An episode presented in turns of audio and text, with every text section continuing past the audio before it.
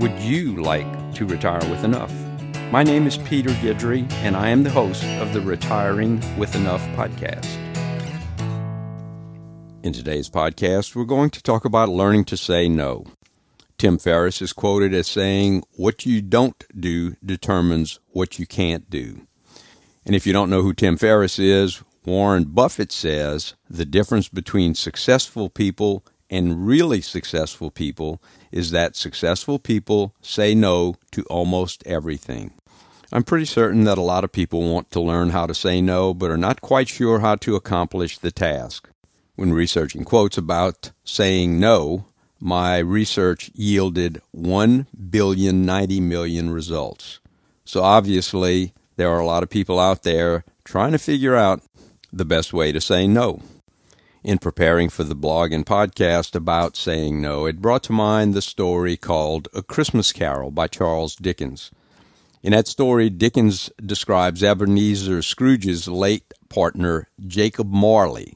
In the story, we hear that Jacob Marley was encircled and entwined by heavy chains and money boxes forged during a lifetime of greed and selfishness.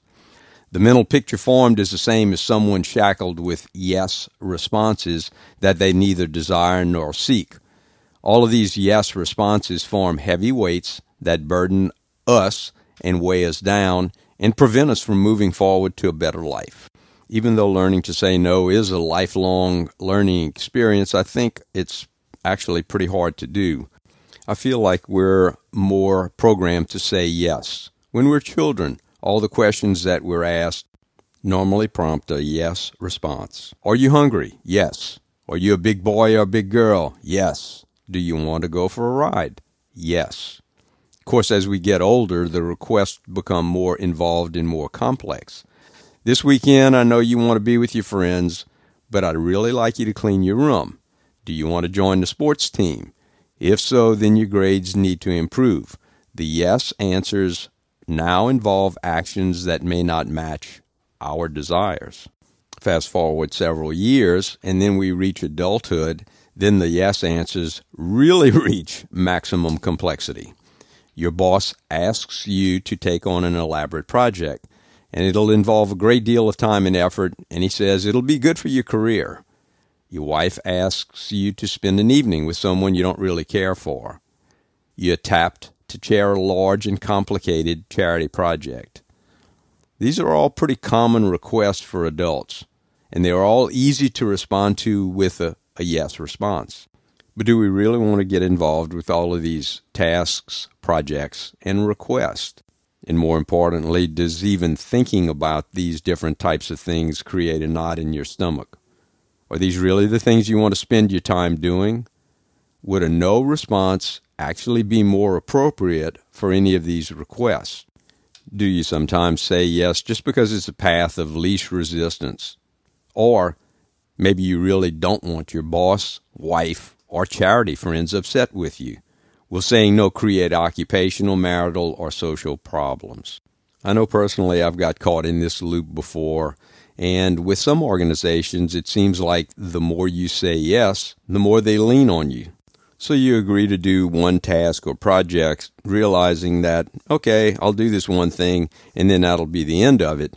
Well, then you find out that that one thing leads to another thing, and that one thing leads to two more things. And all of a sudden, you're roped into doing a bunch of stuff that you really don't want to do. I think we've pretty much all been involved in some variation of this scenario at some point in life. So I think it really comes down to everyone needing to clarify what's more important in their life. Is your top priority family, work, or making money? Does a short-term decision affect long-term plans and goals? You have an upcoming major life decision. Will it be permanent, or can that decision be altered at a later date? The decision of what is most important will ultimately help to formulate and guide decisions that will follow. Sometimes that decision will be no. Learning how to make that decision and how it will affect different phases of your life and phases of enough is really pretty important. So now I want to focus on no, and how do we integrate no into enough? What does no mean in regards to money, mindset, and purpose? Let's look at some examples. Our first examples will involve no and money. Many financial decisions are pretty easy to say yes to, even if no would be the better response. Purchasing an unnecessary new car, buying a new hot stock, taking out a larger mortgage than necessary to purchase a bigger house than needed for your family. Let's stop for just a minute here before we go on with the other examples and really kind of think about this. What really happens in a lot of these decisions? When we go to purchase a new car, buying stocks, or purchase a new home, there's normally an intermediary, the dreaded car salesman, stockbroker, or mortgage lender. A lot of times these are the guys who put pressure on us to get either the more expensive car, buy the hot stock, or take out the bigger mortgage. You know, you can afford this house. You can afford a bigger house. You owe it to yourself. You owe it to your family to get this house. They really want it. Oh, and let's put a pool in. Everybody has a normal car. You don't need a normal car. You need something that says you. These people are masters at what they do. They know just the right buttons to push, just the right things to say to make us dive in and spend more money than we really want to spend. I think we've all been there at one point or another, and honestly, it really is hard to say no in some situations. And the worst-case scenario usually involves someone who's very good at what they do, and that thing that they do is usually selling you more than you really need to buy. But who's actually one of the worst actors in this field? The person who we have the hardest time telling no to? Guess. That person's you. Think about when you're trying to convince yourself to start that retirement plan. Oh, man, I'd really rather go on a trip. You know, it's going to cost me a lot of money, and it takes time, and do I really want to do this? I'd rather have the money now than at some point in the future. How about the creation of an emergency fund? Geez, man, I got to put this money aside, and if I don't have an emergency, it just sits there. I could find something better to do with it. I know I've heard about this future you guy that I really need to make preparations for, but guess what? I'm going to ignore him, and I'm going to focus on present you. Because I want to do something now. I want to spend the money now, and I want to have fun now. I also know that spending money now means I don't have that money to save, and I don't have that money that'll be available to grow to help me out in the future. And there's definitely things that I want instead of things that I need, and I really don't want to tell myself no about that. What about no decisions in work or mindset?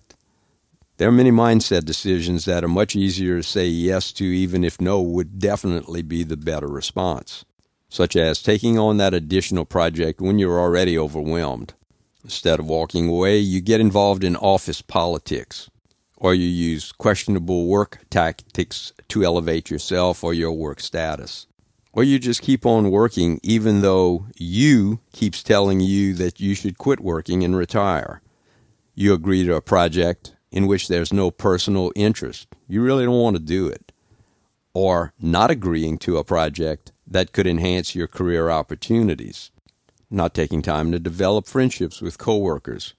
Not getting to work early enough, changing jobs too often, or stealing ideas from coworkers and claiming them as your own. Even when approaching retirement, there are indications and instances where no is the right response. I'll wait until I retire to plan my retirement. No. Not having some planned activities each day. No. Not finding something that has personal meaning to you. Not giving yourself time to adjust to retirement or immediately engaging in too many activities or overcommitting time. No, no, and no. What about sleeping and watching TV all day or making every day a pajama day? Or just sitting around not even attempting to learn any new hobbies or skills. Again, nope, nope, nope. For me personally, this is one skill that I've really had to struggle with. My whole life and my whole career has been about helping other people. And so when someone comes up to you and has a project or a task for you, it's pretty easy to say yes because you know it's going to help them. But over the years, I've learned to consider, even though it's going to help them, is it really going to help you? Everyone only has so much time, and it's pretty important that you decide how you want to spend that time. In one of my past blogs, I talked about the cross of life, and each decision that you make is going to affect that cross of life. Someone asks you to take an extra project on at work, well, then that means you're going to be spending more time in that arm of the cross, which also means you're going to have less time to spend with your family, doing things you like to do, or in religious pursuits. And then there's a time factor that's involved. I've said before that we all have only so much time here on earth. And once you spend the time, you don't get that time back anymore. It's spent. It's gone. So how you spend your time becomes a much more important consideration when you realize that each moment, each hour, each day that you spend, once it's spent, it's gone, and you don't ever get it back. I think age has brought a certain amount of wisdom. And, of course, the fact that the older I get, the less time I have. But anyway, those things have helped me to kind of clarify where I am in life and what things that are truly important and what things I'll just need to say no to. In researching this podcast and blog, I found an article from the University of Massachusetts at Dartmouth that lists 7 steps that are effective in the decision-making process. And I'll go through them here, but honestly, I think it just involves clarifying what's truly important to you and what's not important, and just learning to say no to the things that are not truly important to you. Will somebody's feathers get ruffled along the way? Possibly. Will some feelings get hurt? Potentially. But I think it's important to do the things that are important to us while considering the feelings and needs of others. So let's go through these steps now. I think I said it was 7 steps that are supposed to help us to make an effective decision. The first one is identify the decision. Wow, that's a big flash, isn't it? Number 2, gather relevant information. Collect pertinent information before you make your decision. What information is needed, the best sources of information, and how to get it. This step involves both internal and external work. Some information is internal. You seek it through a process of self-assessment. Other information is external. You'll find it online in books from other people and other sources. It's amazing. They actually pay people to do this stuff that's pretty much just common sense. Number 3, identify the alternatives. As you collect information, you'll probably identify several possible paths of action or alternatives. You can use your imagination and additional information to construct new alternatives. In this step, you list all possible and desirable alternatives. Number 4, weigh the evidence. Draw on your information and emotions to imagine what it would be like if you carried out each of the alternatives to the end. Evaluate whether the need identified in step 1 would be met or resolved through the use of each alternative. As you go through this difficult internal process, you'll begin to favor certain alternatives, those that seem to have a higher potential for reaching your goal. Finally, place the alternatives in priority order based on your value system. Number 5, choose among alternatives. Once you've weighed all the evidence, you are ready to select the alternative that seems to be the best one for you. You may even choose a combination of alternatives. Your choice in step 5 may very likely be the same or similar to the alternative you placed at the top of your list at the end of step 4. Step 6, take action. You're now ready to take some positive action by beginning to implement the alternative you chose in step 5. Step 7, review your decision and its consequences. In this final step, consider the results of your decision and evaluate whether or not it has resolved the need you identified in step 1. If the decision has not met the identified need, you may want to repeat certain steps of the process to make a new decision. For example, you might want to gather more detailed or somewhat different information or explore additional alternatives. Really? I think I talked in one of the other podcasts about taking a sheet of paper, writing on the top what you're concerned about, and then drawing a line down the sheet of paper. On one side, you put the pros of the decision. On the other side, you put the cons of the decision. And then you just write down what you think good would happen from making this decision. Then on the other side, you write down the cons, or what things bad would happen from not making the decision, or what bad things could happen if you made that certain decision. Following this process, just like the 7-step process outlined above, writing down things and evaluating things gives you time to decide what you really want to do and for your mind to process it. I found that to be pretty effective for me personally, and it gives me a chance to think about things and process things. And normally by the time you get down to the end of your list and think about it a little bit, you actually have made a decision.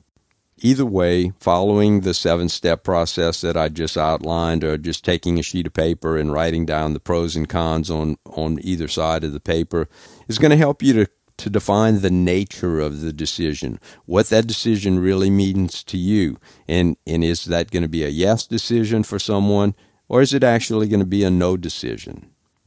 Here's some final thoughts.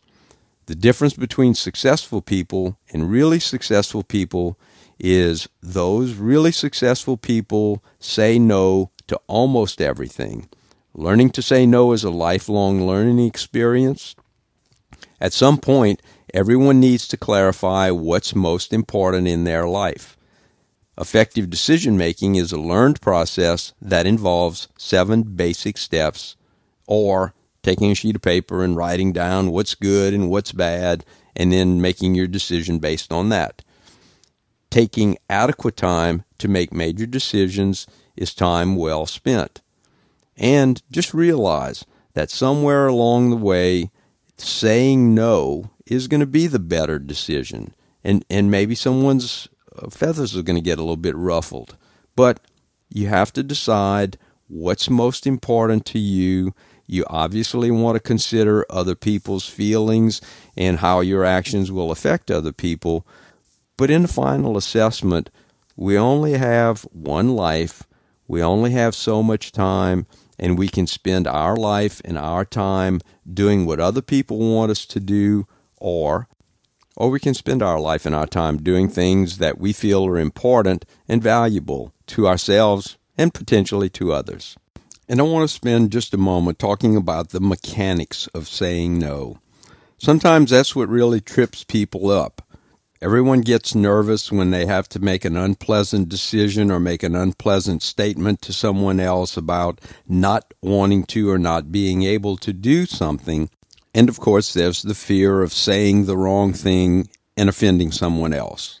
I've always taught my kids that the best time to prepare for that discussion or to prepare for a no answer is beforehand.